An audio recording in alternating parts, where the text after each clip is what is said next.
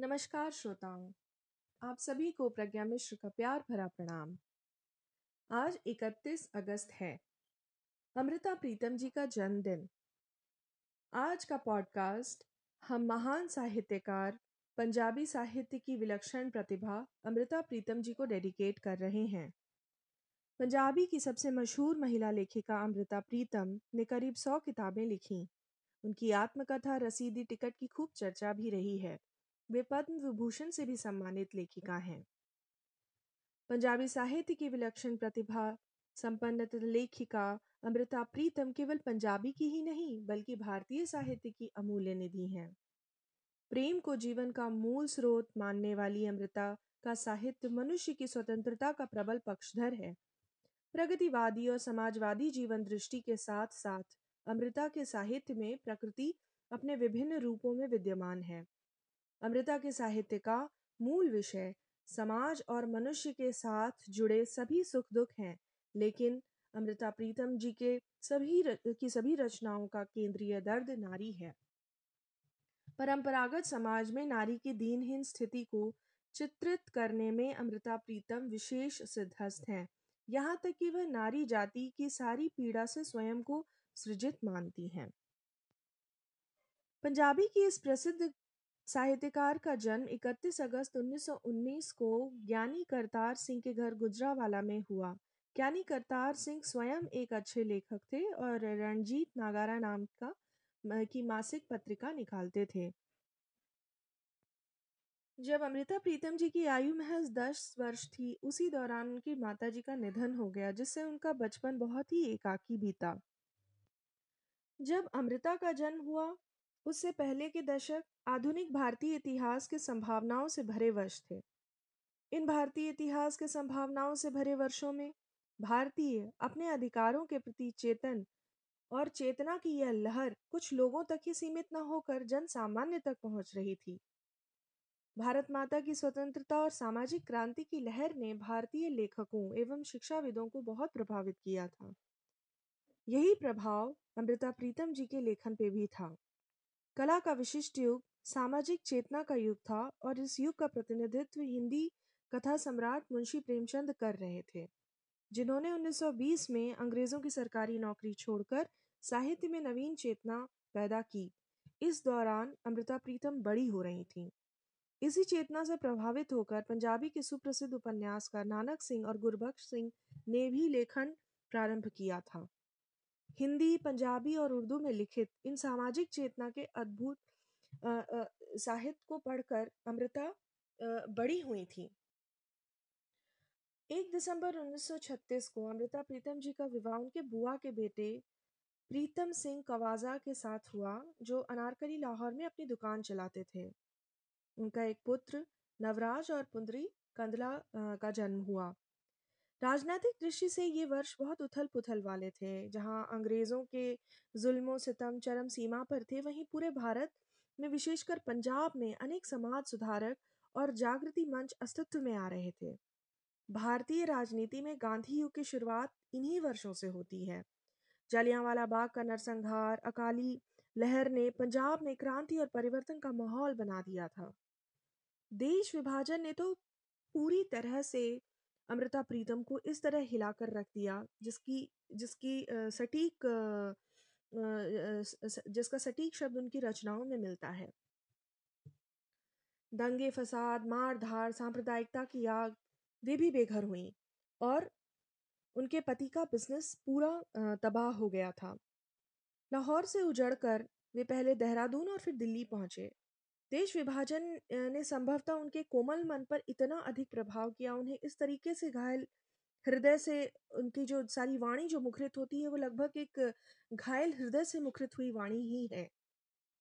वे वास्तव में जिस तरीके से उन्होंने विभाजन के दौरान की जो कथाएँ, जो साहित्य, जो रचना की है उन्होंने और नारी की दुर्गति जो उन्होंने लिखी है, वे पंजाबी के साथ साथ विश्व साहित्य की धरोहर हैं। अमृता प्रीतम बहुमुखी प्रतिभा संपन्न रचनाकार हैं। वे साहित्य के साथ साथ और भी चीज़ों में, जैसे फोटोग्राफी की कला में भी निपुण थीं। संगीत कला में विशेषज्ञता प्राप्त करने के लिए उन्होंने तारा चौधरी, सराज अहमद तथा पीने जैसे उस्तादों से संगीत शिक्षा प्राप्त की। उनके संगीत के कार्यक्रम ऑल इंडिया रेडियो, लाहौर की शोभा भी बने। जहाँ 19 काव्य संग्रह दो संपादित लोकगीत संग्रह, तीन अनुवादित काव्य संग्रह प्रकाशित हुए। वहीं गद्य के क्षेत्र में उनकी उपलब्धियाँ बहुत बड़ी हैं। उन्होंने एक दर्जन से अधिक उपन्यास लिखे हैं। उनके कहानी संग्रहों के नाम इस प्रकार हैं। छब्बी वरे बाद, कुंजियाँ, आखिरी खत, गोजर की परियाँ चारण का हड़का, जंगली बूटी काला गुलाब नामक उन्होंने स्वजीवनी तथा बारियाँ झरोखे यात्रा वृत्तांत सफरनामा भी लिखे हैं। 1936 में अपने प्रथम काव्य संग्रह अमृत लहरा के माध्यम से साहित्य जगत में प्रवेश करने वाली अमृता अपने लेखन की विलक्षणता, गहनता, संजीदगी और प्रभावोत्पादकता के कारण आधुनिक पंजाबी साहित्य की शिरोमणि लेखिका बन गईं। अमृता के साहित्य में निजी पीड़ा का पुरुष प्रधान समाज में नारी व्यथा, कथा के साथ साथ विश्व पीड़ा के भी दर्शन होते हैं। आपके साहित्य का मूल विषय समाज और मनुष्य के साथ जुड़े सभी सुख हैं, पर जैसा कि हमने पहले भी कहा, केंद्रीय दर्द नारी का रहता है। अमृता नारी के मन की सारी पीड़ा को अपना ऐसा मानती हैं कि उन्हीं से उनका सृजन हुआ है। इसी पीड़ा के प्राधान्य के कारण अमृता को पंजाबी मीरा भी कहा जाता है। नारी जाति की प्रवक्ता के रूप में विख्यात अमृता का साहित्य मानवता का साहित्य है। अमृता प्रीतम पहले एक औरत है, फिर लेखिका, औरत होने के कारण अपनी औरत जाति की मजबूरियाँ, मुश्किल, बेबसी, रुसवाई तथा पुरुष प्रधान समाज द्वारा होने वाली नाइंसाफी, जाति को भली भांति न वह केवल समझती हैं, बल्कि उसका शिद्दत के साथ साहित्य में वर्णन भी करती हैं। काला गुलाब में भी लिखती हैं कि कभी छोटी आयु में मुझे एहसास हुआ था कि मेरी माँ ने अपने सारे रोष एकत्र कर मेरा बुत तराश दिया था। हिंदुस्तान के विभाजन के समय हुए जुल्मों को देखकर मुझे ऐसे महसूस हुआ था जैसे सारी औरत जाति ने अपने मन की पीड़ा को एकत्र कर मेरी रूह को तराश दिया था। आपकी कहानियों के पात्र आधुनिकता, चकाचौंध से दूर दराज गाँवों की स्त्री पुरुष हस्तशिल्पी या पहाड़ी कबीलों के लोग हैं। इन पात्रों के माध्यम से अमृता पाठक को ऐसे लोक में ले जाती हैं जो अपनी अलग दुनिया में मानव जीवन के अनेक उहापोह में जी रहे हैं। विवाहेतर संबंधों के कारणों के साथ साथ प्रेम में संपूर्ण समर्पण के भाव भी आपकी कहानियों में केंद्रीय वर्ण विषय है। युवा औरत मन की अबुझ अतृप्तियों की सच्चाइयों के बेबाक बयान में भी अमृता पूर्णतया सफल रही हैं। अमृता का लेखन विभिन्न पड़ावों से गुजरता हुआ शीर्षस्थ स्थान तक पहुँचा। उन्होंने सबसे पहले धार्मिक एवं निजी अनुभवों से प्रेरित साहित्य लिखा। तत्पश्चात लेखन और लेखन की बोल्डनेस उसे अपनी, उन्हें पूरी पूरी पूरी अपनी विरासत से प्राप्त हुई थी। उनके पिताजी ने कला के सभी उपकरण उनको सौंपे और उनको बताया कि काफिया कैसे मिलाते हैं, रदीफ कैसे मिलाते हैं, मात्राएँ कैसे गिनी जाती हैं। उनका आरंभिक लेखन पूरी तरह, पूरी तरीके से परंपरागत एवं प्रचारात्मक है। जैसे जैसे उनके लेखन में गंभीरता आने लगी उनके आ, उन्होंने अपने पिता के साथ साथ भाई वीर सिंह गुरबख्श सिंह प्रीत लड़ी के प्रेरणादाय प्रेरणात्मक गद्य प्रोफेसर मोहन सिंह के रोमांटिक भावों को का मतलब उनके ऊपर बहुत ज़्यादा प्रभाव गंभीर प्रभाव पड़ा। प्रगतिवादी विचारों से वे इतनी प्रभावित हुई कि उन्होंने समाज की ना बराबरी के विरुद्ध अपनी अपनी पुरजोर आवाज़ बुलंद की। आप विश्व शांति आंदोलन से प्रभावित रही और विश्व बंधुत्व की भावना से अनुप्राणित भी हुई।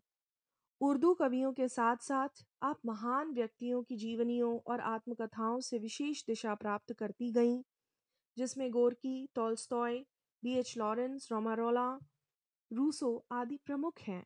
अमृता प्रीतम के साहित्यिक पक्ष को उभारने में युद्ध, भूख, काल, स्वतंत्रता संग्राम, प्रेम, प्रकृति, ये सारे तत्व बहुत बहुत इम्पोर्टेंट दिखाई देते हैं। लेकिन सबसे आश्चर्यजनक तो ये है कि उन्होंने इन सभी वर्णनों में नारी की दशा का चित्रण किया और उसकी सामाजिक स्थिति को हमेशा केंद्र में रखा। कहा जा सकता है कि अमृता नारी जीवन की माइक्रो स्टडी करने वाली लेखिका है। इसी के साथ श्रोताओं, अमृता प्रीतम जी की एक कविता से ये पॉडकास्ट आगे मैं समाप्त करना चाहूँगी, जो उनकी बहुत ही एक कवितांश है, जो उनकी बहुत ही फ़ेमस पोएम तेनु मैं फिर मिलांगी का हिंदी अनुवाद है। मैं तेनु फिर मिलांगी का हिंदी अनुवाद है। उसका छोटा सा अंश यहाँ प्रस्तुत कर रही हूँ। मैं तुझे फिर मिलूँगी। कहाँ, कैसे, पता नहीं।